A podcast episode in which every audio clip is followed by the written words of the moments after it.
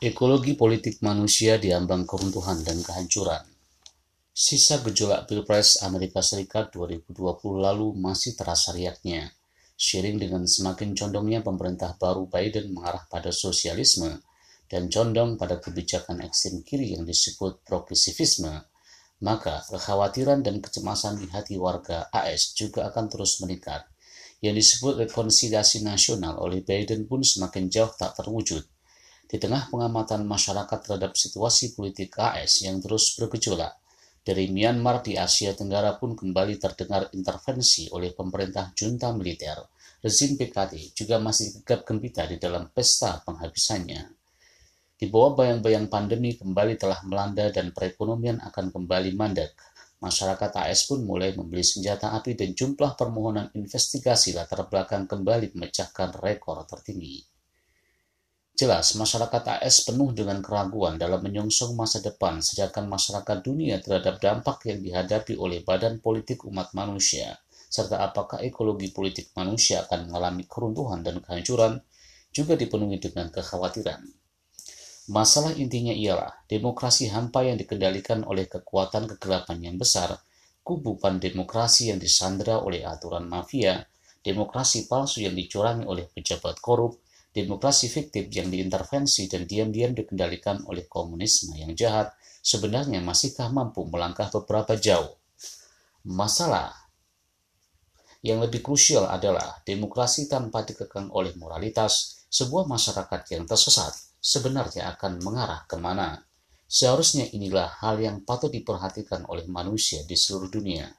Sistem demokrasi manusia berawal dari sejak masa Yunani kuno, Menariknya adalah, pada saat ini tengah masyarakat AS tengah marah, budaya pembatalan atau cancel culture yang juga bersumber dari faham pengasingan atau pengusiran, atau oktrasim, oktrasim yang berasal dari antena di masa Yunani kuno. Sistem demokrasi pada dasarnya adalah semacam model pemerintahan agar masyarakat memiliki hak untuk memilih legislatornya dan pemimpinnya tapi, pondasi dari model pemerintahan ini adalah kebebasan berkumpul dan berpendapat bagi masyarakatnya, adalah sifat toleran dan keadilan bagi masyarakatnya, adalah hak masyarakat untuk ikut ambil bagian, hak masyarakat untuk diakui, hak masyarakat memberikan suara, hak masyarakat untuk hidup, dan hak bagi kaum minoritas. Pakar ilmu politika S. Larry Diamond menyimpulkan, demokrasi harus memiliki empat landasan elemen, yaitu pemilih yang bebas dan adil untuk pergantian pemerintahan. Masyarakat harus aktif terlibat politik dan urusan kewarganegaraan. Perlindungan HAM bagi seluruh warga dan sistem hukum di mana setiap orang adalah setara. Jika pemilu tidak transparan dan adil, warga akan kehilangan niat untuk ikut terlibat secara aktif. HAM bagi warga bawah bayang-bayang progresisme, HAM bagi warga di bawah bayang-bayang progresivisme dan pemberian politik tidak akan mendapat perlindungan, serta martabat konstitusi dan hukum akan diinjak-injak. Masyarakat dengan sendirinya mempunyai alasan untuk meragukan apakah sistem seperti ini yang mereka inginkan. Ketika puluhan juta warga AS, jutaan warga Myanmar, dan miliaran warga Tiongkok, serta masyarakat dunia yang secara serius mengamati jejak politik AS secara rinci, semuanya mulai berpikir ada apa dengan dunia kita, di mana masa depan kita, Mengapa hanya ada kegelapan dan keputusasaan di mana-mana? Kemarahan dan kesedihan masyarakat akan mendapatkan respon seperti apa?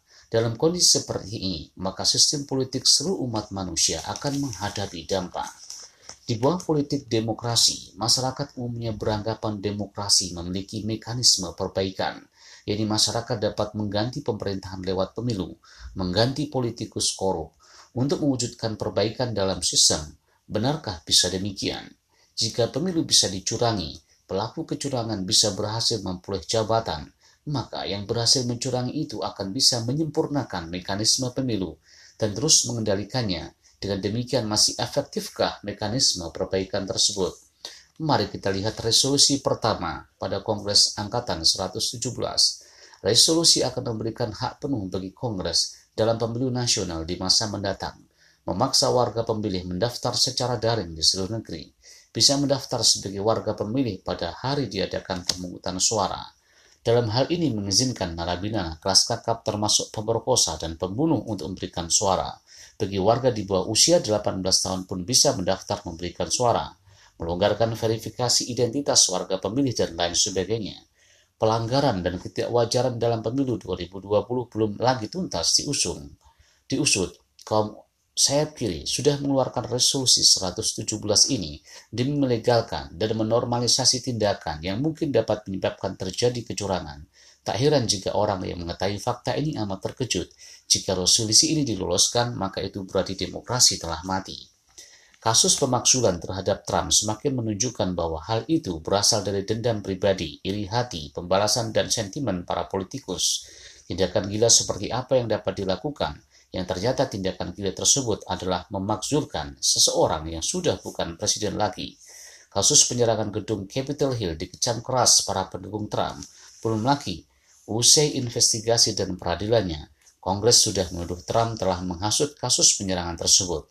Trump meminta pendukungnya mengajukan petisi secara damai kepada anggota Kongres pada 6 Januari.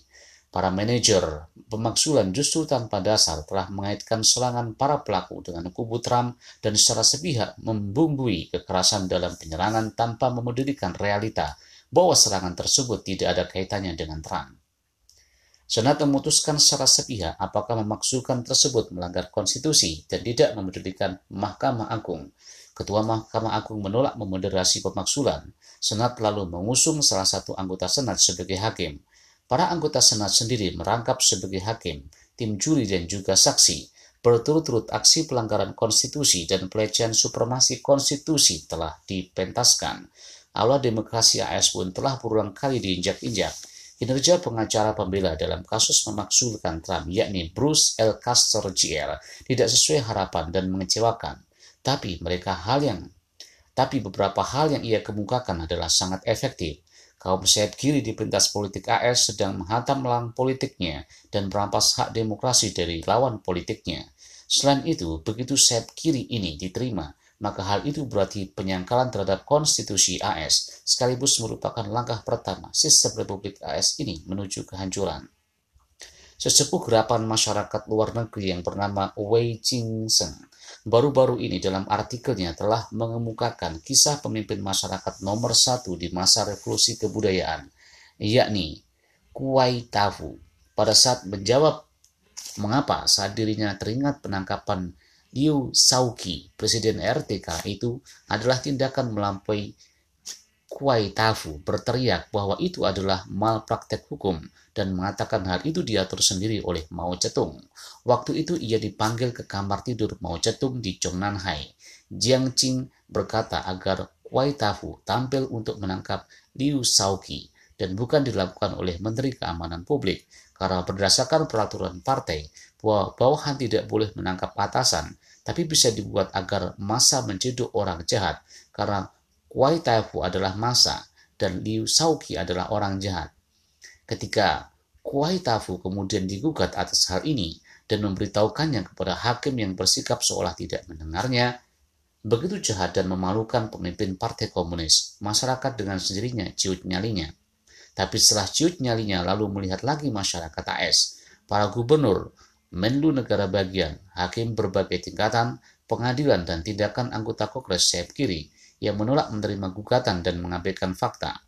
Bukankah sama saja dengan meniru tindakan anggota PKT? Masyarakat mendadak menyadari kejahatan dalam dunia manusia ternyata sungguh tak jauh berbeda. Pemimpin PKT Mao Cetung pernah mengatakan, dunia yang damai, seluruh dunia akan panas dingin. Benar-benar menjadi kenyataan, iblis tengah menguasai dunia kita, tentakelnya telah menjangkau AS. Jelas ekologi politik masyarakat manusia saat ini sedang mengalami kehancuran, kegagalan, dan keruntuhan. Karena bobroknya moralitas, pemimpin politik demokrasi dunia, yakni AS, juga telah terjebak dalam krisis konstitusi yang berkepanjangan.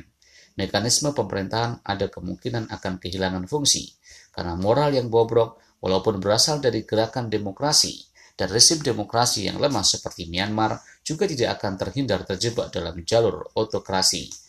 Melemahnya kubu demokrasi dunia menyebabkan rezim kejahatan terus menguat dari hari ke hari. Rezim otokrasi seperti PKT dapat secara langsung mempermainkan politikus yang diseretnya dengan cara suap, membeli, memerah, serta mengancam dan memengaruhi pentas politik KS. Sistem politik seluruh umat manusia saat ini dengan menghadapi hantaman, demokrasi juga tanpa dibatasi oleh moral, demokrasi yang disandra oleh penguasa mafia, demokrasi palsu yang dikendalikan oleh pejabat korup, demokrasi yang diam-diam dikendalikan dan diintervensi oleh komunisme yang jahat akan mampu melangkah beberapa jauh lagi. Inilah yang paling dikhawatirkan oleh masyarakat saat ini, karena dari media massa sampai pejabat pemerintahan yang moralnya rusak, ditekannya suara seluar rakyat, Masyarakat merasa sedih dan tak berdaya. Putus asa telah membuat hilangnya keyakinan diri, kepercayaan terhadap sistem, kepercayaan terhadap manusia, kepercayaan terhadap politisi seluruhnya telah terjatuh ke dasar jurang. Di masa yang sangat gelap ini, bangkitkan kembali konsep politik yang baru, bangkitkan kembali semacam pondasi moral yang dengan moral sebagai patokannya, serta dengan konsep pemerintahan, struktur pemerintahan dan badan politik yang sama sekali baru. Rinciannya mungkin belum diketahui orang, tetapi saat ini pergolakan dan kekacauan masyarakat manusia sedang membuat sebuah landasan, sedang menempatkan landasan hati rakyat bagi struktur masyarakat yang berdasarkan moralitas.